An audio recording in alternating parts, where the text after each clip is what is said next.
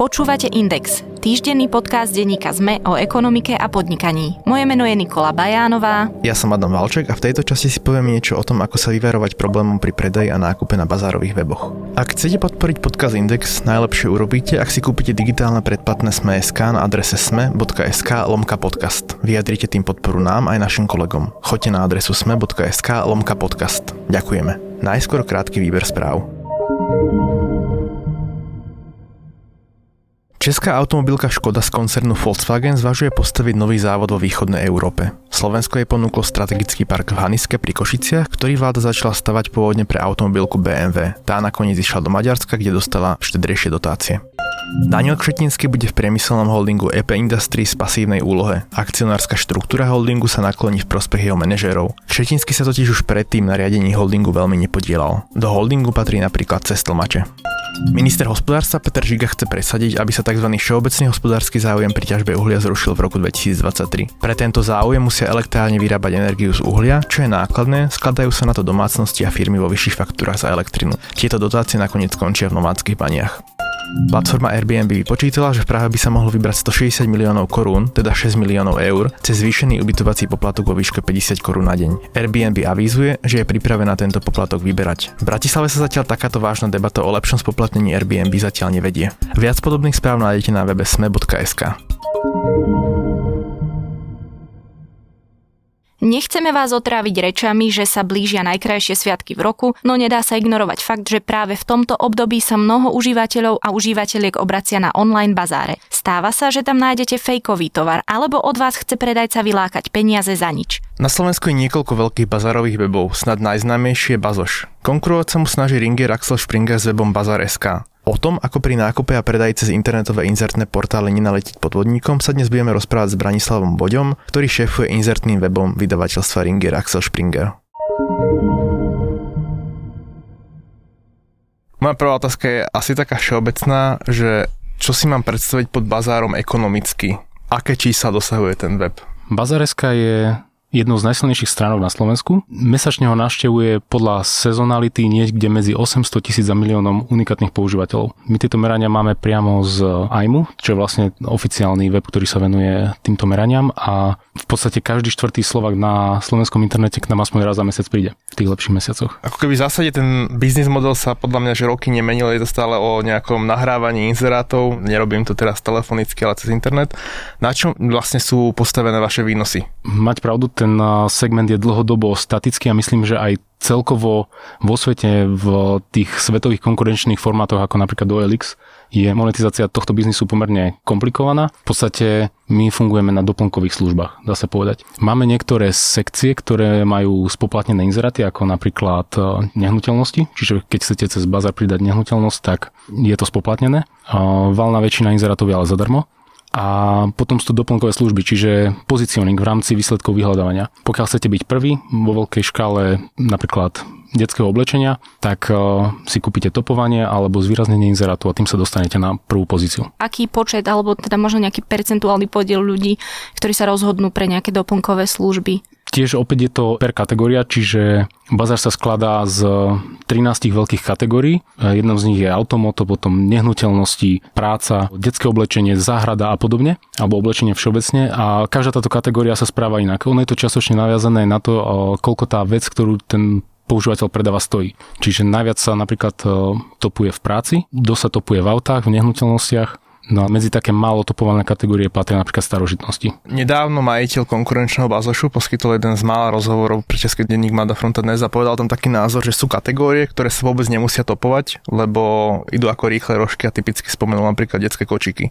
U vás sú tiež nejaké takéto kategórie, ktoré vlastne predajca nemusí topovať alebo vie, že ich aj tak predá? To sa znova riadi veľmi sezonalitou a je to klasický trh, čiže pokiaľ používateľ dá dobrý inzerát, on sa predá, pretože vždy má voči sebe konkurenciu. Na Bazar SK máme napríklad témy, kde sa snažíme, aby používateľia videli to, čo práve v daný okamih beží. Napríklad teraz je sezóna palivového dreva alebo vianočných darčekov, čiže my sa snažíme na našej hlavnej stránke poukázať práve na tieto kategórie, že teraz je čas vymeniť pneumatiky, takže vyzvihneme kategóriu pneumatiky. A vtedy, pokiaľ je ten inzerát kvalitne popísaný, nie sú tam nejaké pofidérne informácie alebo je tam ferovo zapísaná cena, kontakt a všetky povinné parametre, tak používateľ nemá dôvod na to nereagovať, pokiaľ je toto, čo hľada.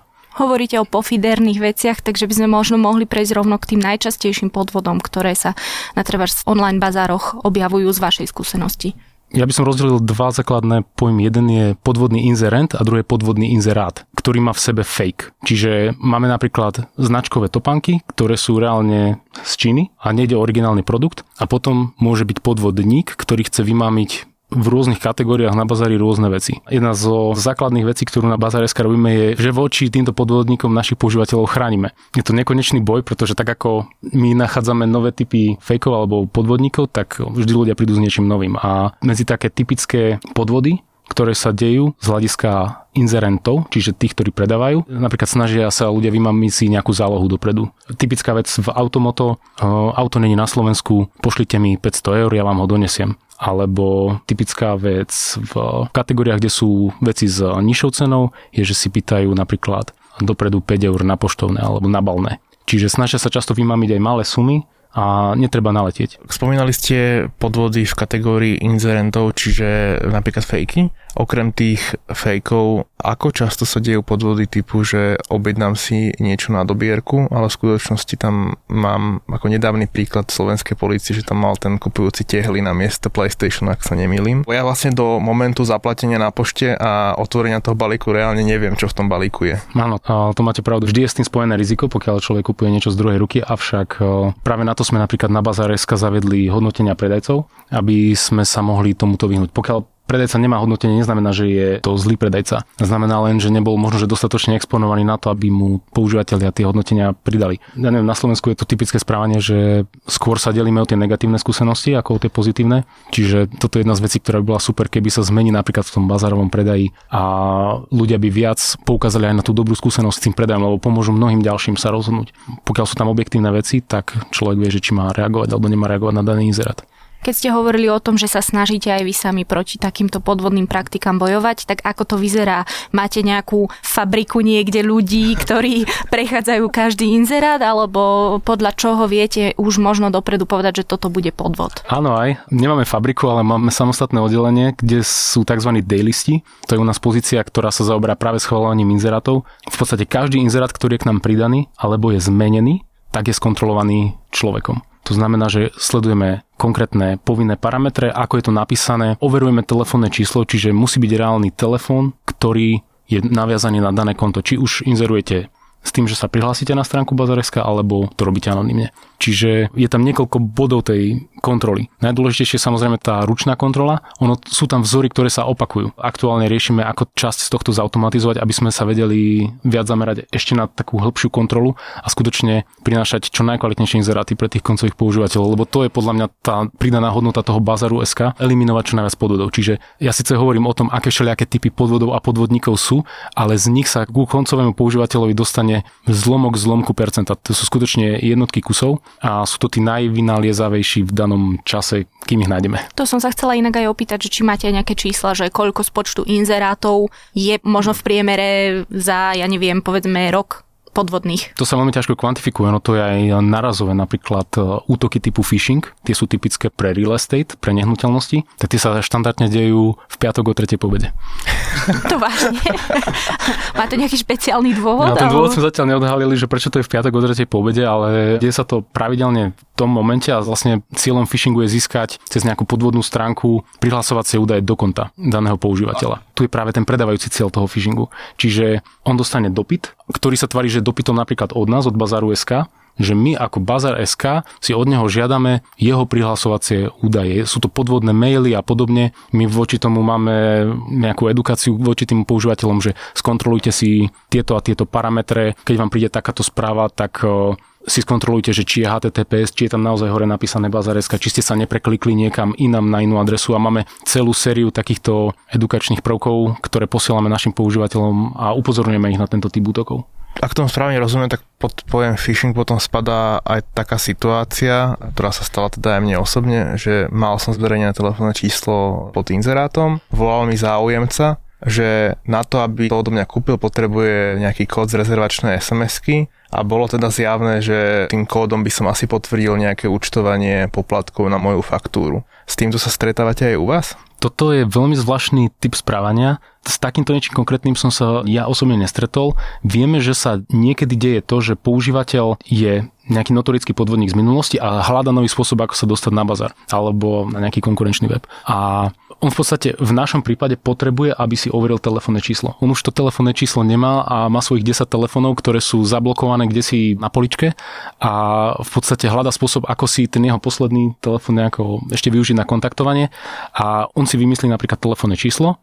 Na to vymyslené telefónne číslo príde overovací kód daného konta, zavolá na ňo fyzicky, vy mu zdvihnete a on od vás sa pokusí ten kód vymamiť. A on si potom overí svoj anonymný inzerát, do ktorého napíše nevolajte mi, ale píšte mi. A týmto mechanizmom vlastne vyrieši svojich 10 zablokovaných uh, telefónov. Čiže moje odporúčanie je nikdy takýto kód nikomu nedávať. Veľmi ťažko sa proti tomu dá nejakým spôsobom brániť iba vlastne znalosťou toho. Zverejňuje sa štandardne telefónne číslo, ktoré by teda nemalo byť e, vymyslené, u vás sa overuje, konkurencia ho niekedy až tak neoveruje. Na tom základe častokrát fungujú rôzne marketingové crawlery, ktoré si tie čísla stiahujú do rôznych databáz. V máji sa vzhliadalo k GDPR, že tento problém nejak si odstráni, ale stále podľa mňa pretrváva. Čiže tá situácia s tým zverejňovaním čísel aká momentálne? Čísla zverejňovať e, z môjho pohľadu pre inzerciu je dôležité v podstate vidíte, pokiaľ ten používateľ je ochotný zverejniť svoje telefónne číslo, ktoré my nezverejneme vo forme textu, ktoré sa dá jednoducho prekravlovať a vziať. Je to aktuálne ako nejaký obrazok. Čiže je zložitejšie, samozrejme nie je nemožné, lebo viete si k tomu počítaču niekoho posadiť a zadať mu, aby vám tie čísla opísal. Je to veľmi ťažko riešiteľné, ale samozrejme tie crawlery sa snažíme obmedzovať, hľadáme spôsoby, ako ich blokovať, blokujeme IP rozsahy daných webov a podobne. Samozrejme vždy sa nájde nejaká škulinka, ale ako ste spomenuli, to GDPR podľa mňa je dobré, my GDPR sme prijali pozitívne. Samozrejme, boli tam trošku zmetky ku koncu v online, že ako to teda skutočne implementovať a ako to má byť. Ja si myslím, že my sme ho naimplementovali vo veľmi dobrom rozsahu, aj sme naplnili celú jeho literu. Ale keď sa bavíme teda konkrétne o crawleraní, tak stane sa mi teda situácia, že zverejňujem nejaký inzerát na bazáre, volá mi po dvoch týždňoch, po troch po predaji nejaká marketingová spoločnosť a ja sa jej prvé opýtam, že odkiaľ máte moje telefónne číslo. Ona povie, že no mali ste ho zverejnený a to asi naši kolegovia takto zhromaždili. Tak moja emócia negatívna nemá smerovať k vám, ale mám riešiť primárne tú spoločnosť. Čiže ona je ten problém, že si to odtiaľ stiahla. Áno, samozrejme, toto GDPR aj hovorí veľmi jasne, že pokiaľ vás kontaktuje tá osoba, tak vy jej musíte dať súhlas so zámerom toho kontaktovania. Čiže presne správne sa urobili a ja robím to isté. Ja sa pýtam, odkiaľ má ten kontakt a potom ich samozrejme žiadam, aby ten kontakt odstránili a už ma nikdy nekontaktovali. Oni to musia naplniť. Častokrát aj na začiatku hovoria, že ten hovor je nahrávaný alebo monitorovaný. Takže máte na to plné právo. A vlastne oni porušujú zákon, nie my. Na začiatku ste povedali, že aj dobrý inzerát sa predá bez toho, aby bol promovaný nejak za poplatok. Čo je podľa vás dobrý inzerát? Na Facebooku sa častokrát totiž to stáva, že virálnymi sa stávajú inzeráty, ktoré sú prehnane vtipné alebo sarkastické a podobne. Toto platí aj na tradičných bazárových weboch? Každá vec, ktorá sa predáva, má podľa mňa nejakého svojho kupujúceho, pokiaľ naplňa ten základ, ktorý tam má byť, teda nejaký popis veci. Podľa mňa ľudia na bazárových weboch sa snažia tie veci príliš možno prechváliť. A to platí úplne o každom jednom spôsobe takéhoto predaja. Podľa mňa ľudia, ktorí sú OK s tým, že kupujú použité veci, alebo veci z domáceho predaja, ako napríklad ja neviem, orechy zo záhrady alebo niečo podobné, tak počítajú s tým, že tá vec nebude v 100% stave, pretože je používaná. A je to v poriadku, pretože na bazár idem za tým, že chcem na tej veci ušetriť a chcem ju kúpiť lacnejšie v čo najlepšom možnom stave. Čiže ten správny inzerát by podľa mňa mal určite mať uvedenú cenu. Neviem, ako to vnímate vy, že keď vidíte, že cena dohodou. Je to možnosť, častokrát je to o zjednávaní. Ja dávam napríklad, že cenu lomeno dohoda. Dávam tam cenu, lebo sám nemám rád, keď v inzeráte nie je žiadna cena. Ani ja. Ja keď vidím cena dohodou, tak uh, automaticky Prehľada. sa vzdávam, pretože no. ja sama neviem nastaviť cenu toho predávaného no. produktu a neviem, v akom je stave, takže... Áno, aj inzeráty, ktoré tú cenu majú uvedenú, sú úspešnejšie, kontaktovanejšie ako tie, ktoré ju uvedenú nemajú. Ďalej je to určite nadpis, Dobré fotografie veľmi pomôžu. Z viacerých uhlov viac fotografií, aby boli ostré. Kategória fotografie v inzerátoch na internete je podľa mňa samostatná ka- Áno, kategória. to sa môžeme rozprávať kľudne hodinu, aj vám viem dať návod, ako ich nafotiť správne a dobre. A je to znova o každej tej veci, lebo pokiaľ ten človek kupuje tie veci častejšie, alebo napríklad je to zberateľ, tak keď je to zberateľ minci, tak tú mincu chce vidieť úplne v detaile. Pokiaľ je to človek, čo kupuje auto, tak chce to auto vidieť zo všetkých eh, uhlov, chce vidieť detail volantu, radiacu paku, svetlomety, a každý blátnik či není napríklad ošuchnutý. Pokiaľ je to oblečenie, tak ľudia chcú vidieť, či není deravé, či není flakaté, poškodené a tak ďalej. Rozhoduje o úspechu predaja aj to, že či napíšem uh, možnosť na dobierku, alebo len palba vopred, alebo len palba pri prebratí osobnom? To už je vec toho kupujúceho, že aký on má vnútorné nastavenie, že či je OK s tým, že ísť aj do dobierky. Napríklad veľa používateľov funguje tak, že sa snažia hľadať v svojom okolí, tak aby sa mohli osobne spozrieť, presvedčiť tú veci, napríklad aj vyskúšať alebo sa dohodnúť na mieste.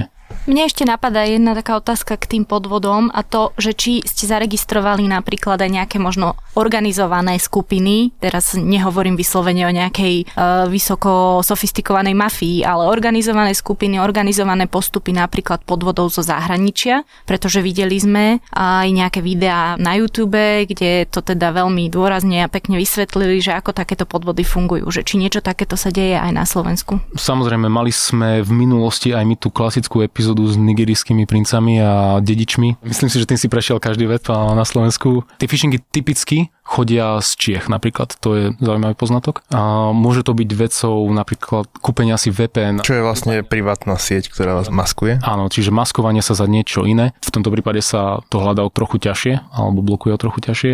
Ale tak ako ste vraveli, Afrika je typická, čiže my aj v podstate tieto IP adresy kompletne blokujeme, čiže k nám sa už takíto Afričania nepripoja keď sa rozhodujem k vám dať inzerát, tak musím v nejak vzadu v hlave myslieť aj na to, že teda sa môžem stať obeťou podvodu. Na čo sa môžem spolahnúť z vašej strany v prípade podvodu, keď sa obrátim na políciu, že akú súčinnosť vlastne poskytnete jednak mne a jednak polícii? My dlhodobo pracujeme s policiou a v podstate na týždennej báze, pokiaľ príde nejaké nahlásenie, tak to okamžite riešime. Úplne sme nedotkli tú tému fejkov, čo je vlastne iná téma. Veľa ľudí tie fejky možno aj, dá sa povedať, že hľada, že sú OK s tým kúpiť si tú lacnú vec, aj keď není originálna a je to skrátka pre nich priateľné. Avšak častokrát tie fejky riešia distribútory oficiálni, v rámci Slovenska, ktorí nás oslovia s tým, že sú oficiálnym distribútorom tejto konkrétnej veci, typický príklad autodiagnostiky a žiadajú nás, aby sme tieto inzeráty týchto inzerátov jednoducho stiahli z našej stránky. Keď nám to doložia, že sú naozaj oficiálnym distribútorom, tak samozrejme vyhovieme tak, ako má byť.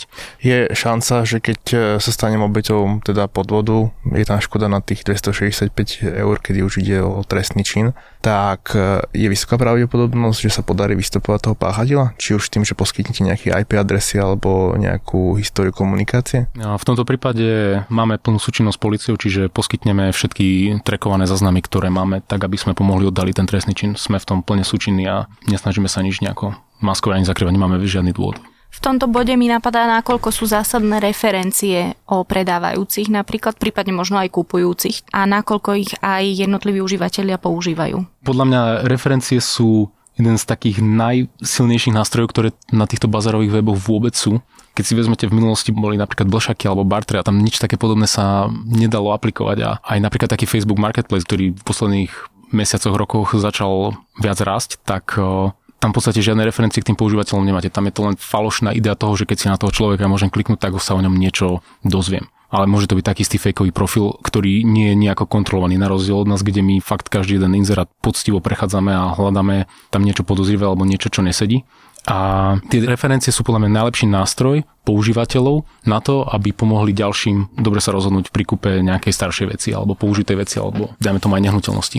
Vy ste to už naznačili, ale teda som predávajúci, prečo by som mal ísť inzerovať k vám alebo na akýkoľvek špecializovaný bazár, keď som na Facebooku a hodím to do susedskej burzy alebo na Marketplace. Jedna z tých vecí sú práve tie referencie hodnotenia. Takisto ako Facebook máme interné správy, čiže komunikovať môžete aj u nás e, medzi dvoma používateľmi priamo na bazári. Ten Facebook má ten marketplace podľa mňa len ako svoj nejaký doplnok. Ale bazar sa vám snaží pomôcť aj objavovať tie veci. Za mňa je marketplace v podstate vysypaný chaos veci, ktoré sú jednoducho na Facebooku preto, lebo sa to tam hodí a vzýšlo to z nejakého správania používateľov, ale my sa na ten bazárový predaj špecializujeme, snažíme sa používateľom doniesť čo najlepší user experience, snažíme sa mu doniesť čo najlepšiu ponuku, dať mu čo najlepšie rozhranie na to, aby našiel to, čo hľada. To je niečo, čo Marketplace vám nedá, ak ste ho vyskúšali niekedy, tak je to v podstate len zmed inzerátov náhodná. A ako som spomínal, používateľské recenzie a hodnotenia. Čiže za mňa čím viac týchto používateľských e, recenzií, aj pozitívnych, hlavne pozitívnych bude vznikať, tým lepší produkt a tým lepšie miesto na slovenskom internete vznikne na riešenie týchto vecí. A mal Marketplace nejaký vplyv na počet inzerátov na vašej stránke napríklad? Nie, zatiaľ nie. Ono si to tak paralelne žije svojim životom. Tie skupiny tu boli aj predtým, len fungovali nejak tak inak organicky a Facebook to teraz spojil všetko do jedného miesta a vytvoril tam ešte za mňa väčší chaos. No akože keď sa rozprávame o tých skupinách na Facebooku, tak som mala väčšinou pocit, že išlo nejaké osobné vybavovanie si účtov. Pravidelne tam bolo napísané, že od toho to nič nekupujte, je to podvodník a tak ďalej. Čo samozrejme nevylučuje, že sa to deje aj na online bazároch, kde zase nájdete bizarné veci iného typu.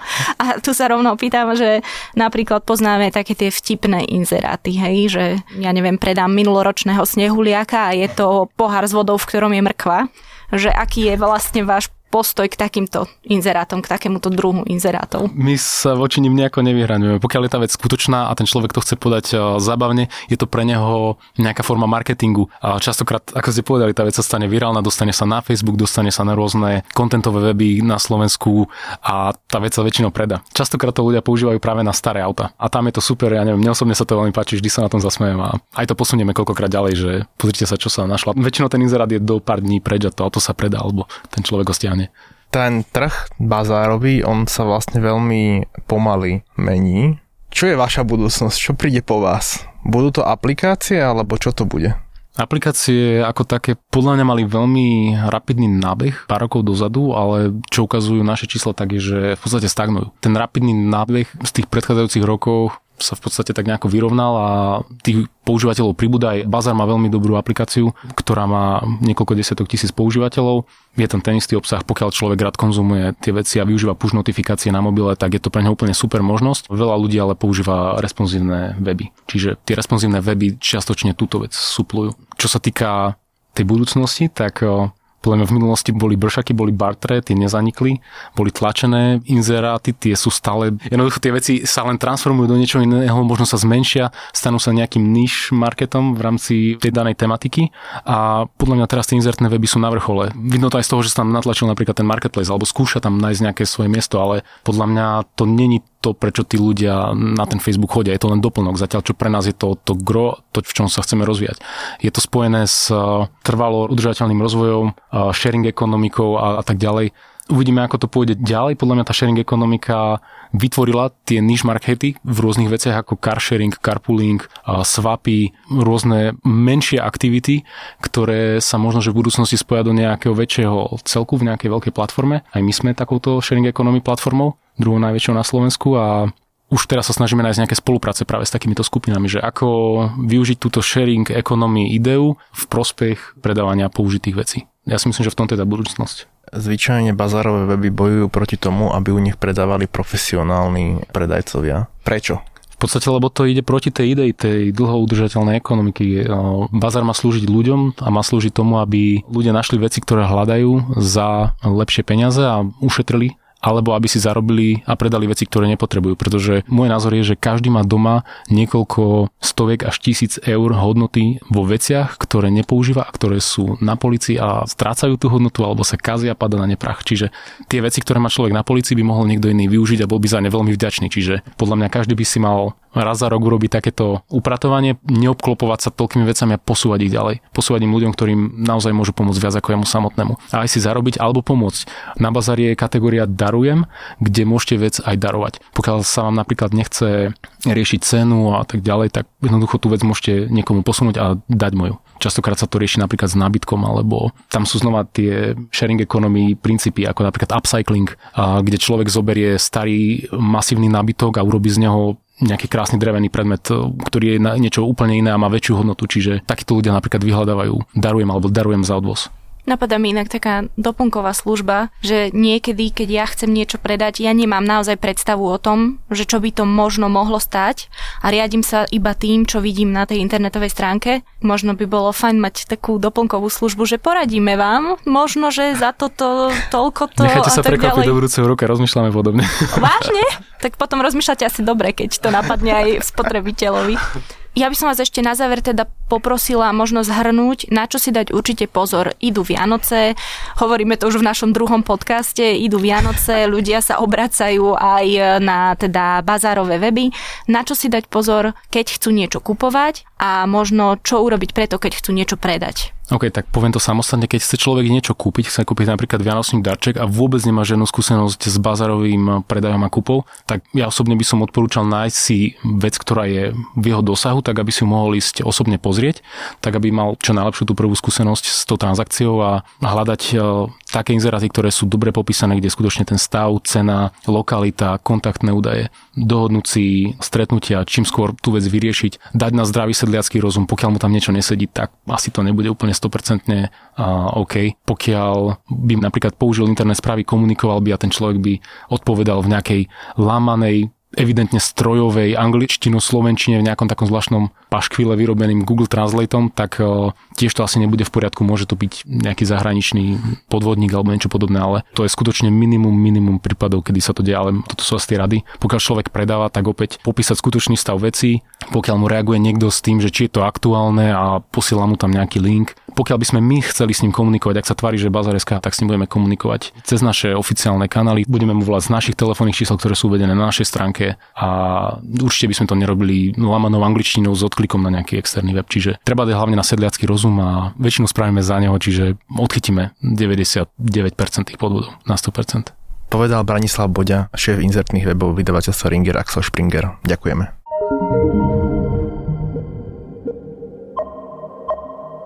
Podcast Index vychádza každý týždeň vo štvrtok. Prihláste sa na jeho odoberanie vo svojej podcastovej mobilnej aplikácii na platformách Google Podcasty, Apple Podcasty alebo Spotify. Všetky diely, ako aj odkazy na témy, o ktorých hovoríme, nájdete na adrese sme.sk lomka index. Ak sa vám podcast páči, môžete ho ohodnotiť. Ak nám chcete poslať pripomienku, môžete sa pridať do podcastového klubu Sme na Facebooku alebo nám napísať e-mail na adresu index.sme.sk. Na tvorbe podcastu Index sa podielal Matej Ohrablo. Moje meno je Nikola Bajánová. Ja som Adam Valček.